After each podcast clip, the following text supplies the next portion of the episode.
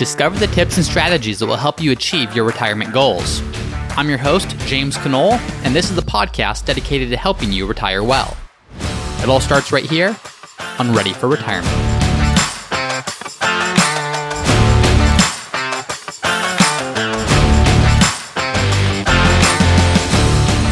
Hi, everyone, and welcome back to another episode of Ready for Retirement. I'm your host, James Conole.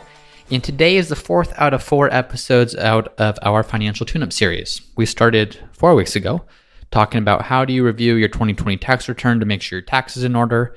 We then spoke about investments, how to make sure your investments are properly allocated given any potential changes over the past year plus. Last week, we talked about insurance, how to make sure that you have the appropriate insurance coverage when it comes to health, life, long term care, and disability insurance. And today, we're going to talk about the issues you should look at when reviewing your estate planning documents. And the reason for all of this, the reason for this little mini series is because of the change, because of the disruption, because of just so much different things happening over the past year plus. This is a great time to review our financial house. Make sure everything's in order. And today is going to complete our mini series. Now, when it comes to estate planning, there can be a lot of details. It can get very complicated. And there's estate planning when you are looking at estates in excess of a certain threshold, a certain size. And there's really estate planning that everyone should be looking at. What we're going to focus on today is fairly high level estate planning items that everyone should be looking at. Not only if you have a 30 million plus estate, but whoever you are. If you have family, if you have children, if you have property, if you have intentions that you want to have carried out, this episode is going to be for you. We're not going to go super in depth. We're going to keep it fairly high level, but the goal of this is to make sure you have the basics in place so that you and your family are protected in the event that something happens. So let's go through this again, just like the other episodes. The checklist for today, the document that summarizes everything we're going to talk about today, is available on the Ready for Retirement website at readyforretirement.co. But I'm going to be going through that on this episode. So, basic things that you need to look at when you're reviewing your estate planning documents is have you recently changed residency? Have you moved to a different state? And this doesn't necessarily mean recent, but have you changed states since you initially put your estate plan in order? If you have a trust or a will or advance directives and you did that in one state, but you have since moved states, you need to make sure that you've established new estate plan documents with that new state. A lot of times, different states will have slightly different requirements. They'll have different provisions that make a make a document valid versus invalid. So make sure that you have an estate plan that is valid under the laws of your what you'll call domicile, so your new state. Also, as you're doing this, make sure that you're reviewing any applicable laws and changes that have occurred since you last executed your documents, whether at the state level or at the federal level. So if you if you created your estate plan 30 years ago, things have changed. So make sure that your documents are accurately reflecting what you want them to be reflecting by understanding the laws that have changed or provisions that have changed and making sure those are updated in your estate plan. Next, and this one's kind of an obvious one, but you'd be surprised or you'd be shocked at how many people can't do this, is make sure that you know where the actual location of your original documents are. It doesn't matter if you have your trust and your will and your powers of directives and your powers of attorneys or your advanced directives, I should say. If you don't know where those documents are, and if things aren't titled correctly, then they don't really do you any good. So ensure that your documents are kept in a safe but accessible place. Make sure that your family and or your the fiduciaries in your life understand where those documents are. Ideally, keep a copy. If you have a financial advisor or a trusted professional in your life that can have a copy of everything, you want to make sure that those documents are accessible for when they might be needed. So those are the general issues. Now let's go line by line through the different types of documents you might need. Number one is your general power of attorney. So, your power of attorney is something that you would want to have on file because what it shows or what it is is a power of attorney is going to act on behalf of you in any and all matters as allowed by the state. So, if there's things that you can't do, or if you at some point you're incapacitated and can't do, whether it's things like handling a bank account, signing checks, selling property, filing taxes, these are things that a power of attorney can do for you. So, if you do have a general power of attorney, understand whether the powers are effective immediately. So if the the person filling that role, if those powers are effective immediately, or if they're springing, meaning they are contingent upon the occurrence of some factor, such as incapacity, and whether they're durable, meaning do they continue beyond your incapacity. So make sure that you understand who that power of attorney is and what the provisions are for when that would spring into action. Next, do you need to review your appointed agents?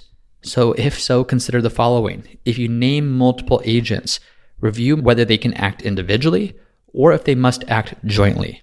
Know that there are more complexities that will arise when agents have to act together because it requires unanimous consent or it requires them working together and understanding or agreeing upon the best outcome.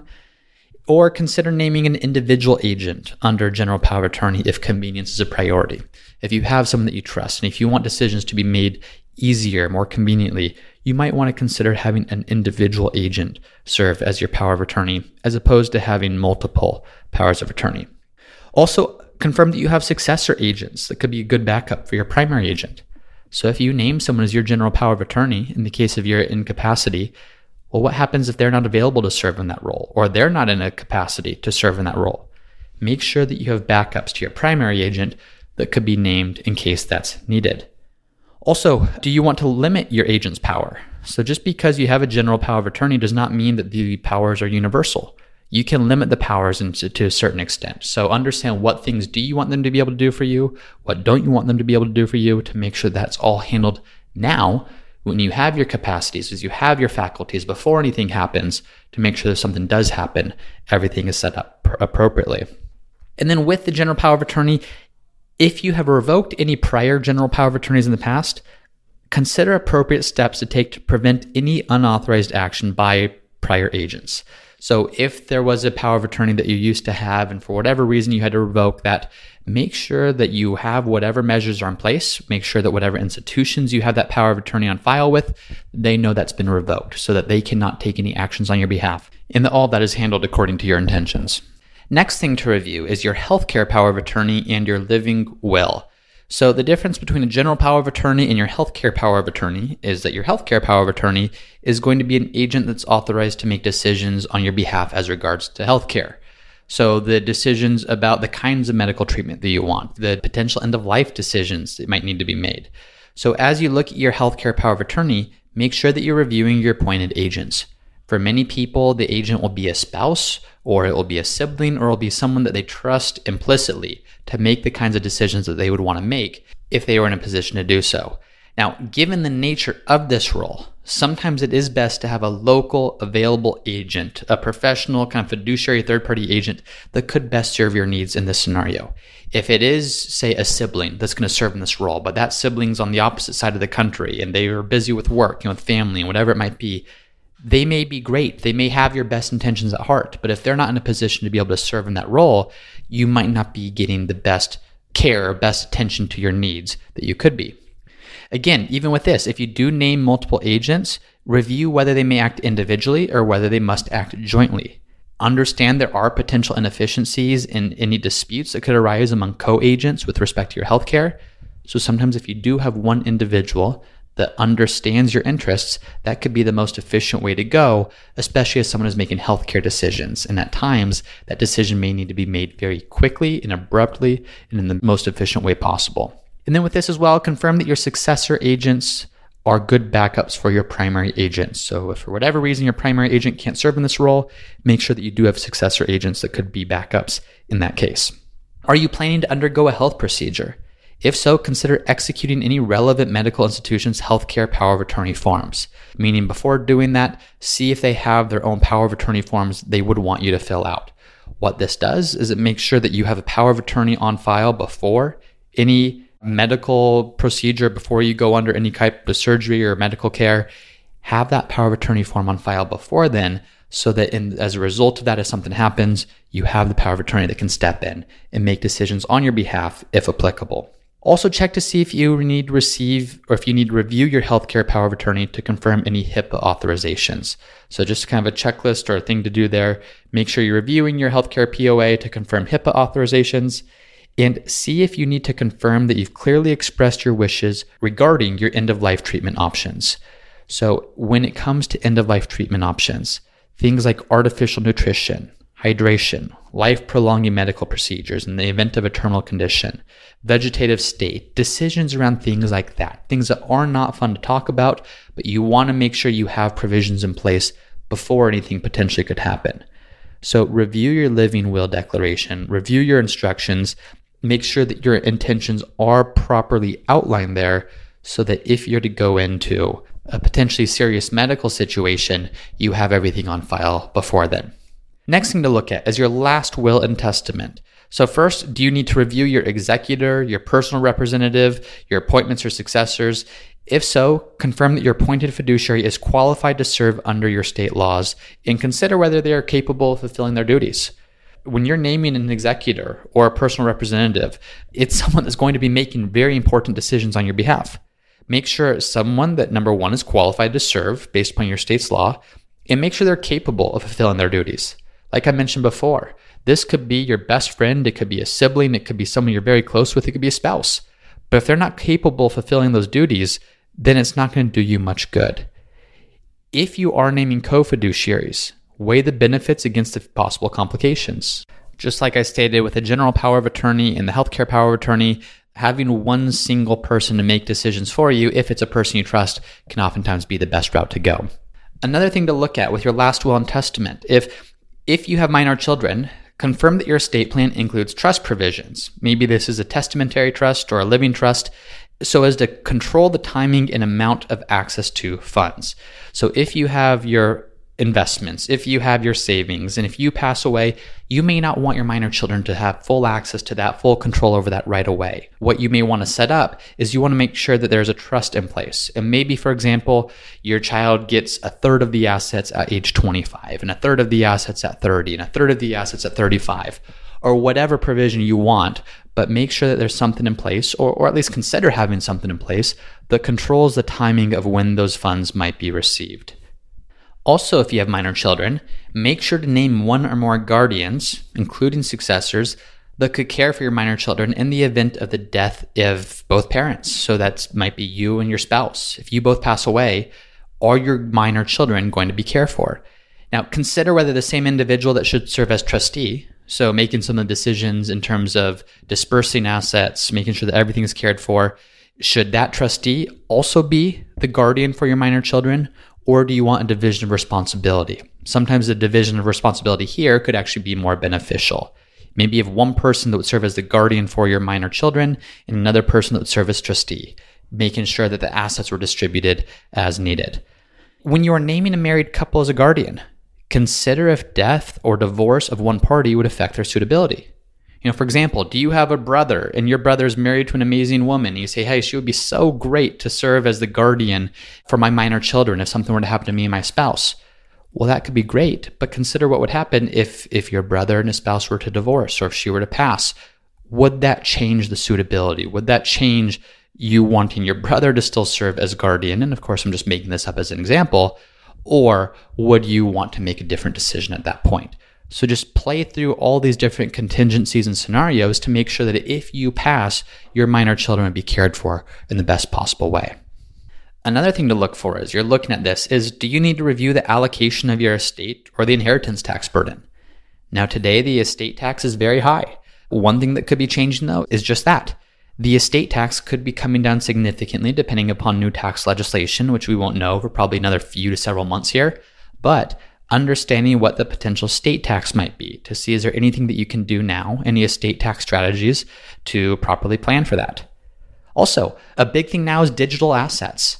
So, do you have a plan for your digital assets and information? So, this podcast, for example, would be an example of a digital asset. If something were to happen to me, what would happen to this podcast? Maybe you have a social media page. Maybe you have a website. Maybe you have an online shop.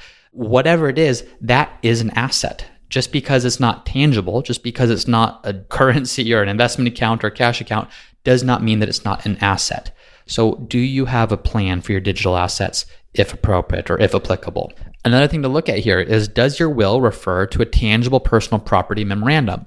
This is a separate document that allows you to make gifts of your tangible personal property. This could be things like furniture. This could be things like jewelry. This could be things like electronics, clothing, any personal property that you have that you want to make specific gifts with. You know, maybe you want to give your jewelry to your daughter, or maybe you have some electronics that you want to give to your son, or maybe you have a collection of something that you want to give to someone else. You can identify that. You can have a separate document that gives you or that allows you to make distinct gifts of personal property if that is the case, ensure that you've completed that memorandum according to your wishes if that's going to be included in your will. Next thing to look at is your revocable trust. So, do you need to review your trustees or co trustee appointments and successors?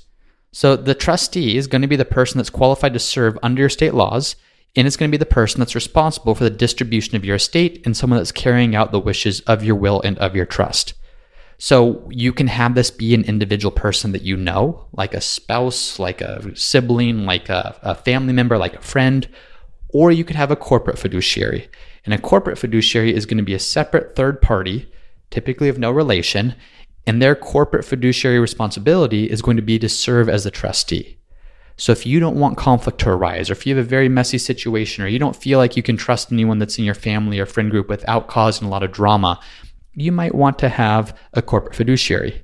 Just keep in mind there are going to be some costs to doing so. So as you review your trustee appointments and your successors, make sure that you have the right people in place.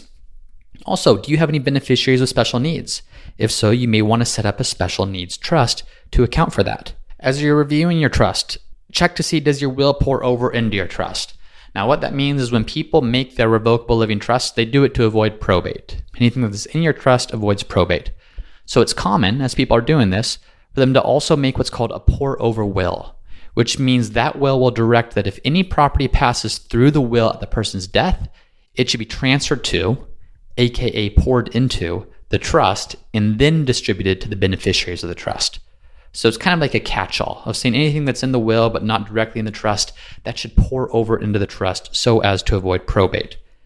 Also, as you're looking at your trust, do you need to fund it now or do you need to fund your trust over your lifetime? If so, what assets need to be conveyed to your trust or added to it? Trust owned assets again avoid probate, so you want to make sure that everything's titled correctly. With things like IRAs or qualified retirement accounts, you can name a beneficiary there. But things like your home, things like personal assets, things like brokerage accounts, unless it's a transfer on death registration, those won't always pass directly to who you want them to pass to unless they're owned by the trust. So that's how you fund your trust and make sure that you understand how your trust should be funded. Now, there are some cases where you might have some irrevocable trusts. You might have an ILIT, which is an irrevocable life insurance trust. If you do, confirm that the trustee is properly administering the trust and that all premiums are properly paid and that any Crummey notices are timely are, are issued in a timely manner. ILIT trusts at this point seem to be a little bit more rare just with the estate tax threshold or exemption so high right now. But again, if that exemption drops, then I could see these being more and more prevalent or more and more common. What it essentially is, is it's a trust that has a life insurance policy in it. And the, the purpose of that is to pay any estate taxes due upon the trustee's passing or upon the grantor's passing. So not so common today, but if you do have an ILIT, confirm the trustee is properly administering the trust. Now, do you have a split interest trust, like a charitable remainder trust or charitable lead trust? Again, make sure that the trustee is properly administering that and the annual payments are being properly calculated and made. There's all kinds of other trusts. There are grantor retained annuity trusts. There's things called spousal lifetime access trusts. There's things called qualified personal residence trusts. And so you can see how estate planning can be very complex. I'm not going to get into the details of what all those are, what they all mean, but if you have one, it is crucial to make sure they're administered properly because if not, the trust provisions, the protections that they provide might be washed away or might be eliminated. So just make sure that as you're looking at any potential irrevocable trusts, make sure they're being managed properly. Also, make sure that you are at least confirming that income tax returns are properly filed for your irrevocable trusts. So if you're not filing income tax taxes properly, each trust likely will have its own separate tax return. Make sure that's being done and also make sure that the actions you're taking are consistent with the terms of the trust. If not, it could cause complications. It could cause some of the trust provisions to be revoked and we don't want that to happen. Now, there's some other miscellaneous things to look for on this checklist I'm going to have on the Ready for Retirement webpage. But one of the biggest things to know here is when it comes to your investments, your assets, your other things that you have, things that you own, you want to make sure that everything is titled correctly. So, review your retirement accounts. Make sure the beneficiary provisions are correct. Review your life insurance policies. Make sure the beneficiary provisions are correct. Make sure you're, reviewing your annuities. Make sure that if you have a home, that your home is in the name of your trust. It needs to be deeded into your trust. Make sure that if you have any assets that are jointly owned, if you don't want them to be in your trust, you don't have to, but at a minimum, make sure that there's a transfer on death or a payable on death provision on it to ensure that those assets pass directly to who they're supposed to pass to if you were to pass. So ideally the goal is to avoid probate. The goal is to ensure with with all of your estate planning that you have protection for your family, that you have protection for yourself in terms of general powers of attorney, healthcare power of attorney, advanced directives, and that everything, all your intentions, all your wishes are carried out in the manner that you would like for them to be. So that is it for today. Today was all about what issues to look at when reviewing your estate plan. If you don't think you have a state plan, you always do. It's either you decide how it's going to be or the state decides how it's going to be. You determine your estate plan or the state determines your estate plan. So these are just things to be looking for. These are things that you should be monitoring. This checklist again is on the Ready for Retirement webpage.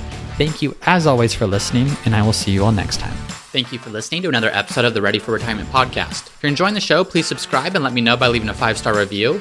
And as always, for a list of the notes and the resources mentioned in today's episode, you can find those at the Ready for Retirement website, which is readyforretirement.co.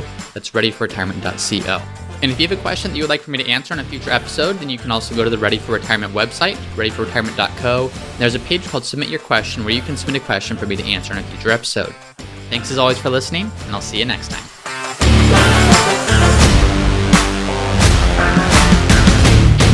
Hey everyone, it's me again for the disclaimer.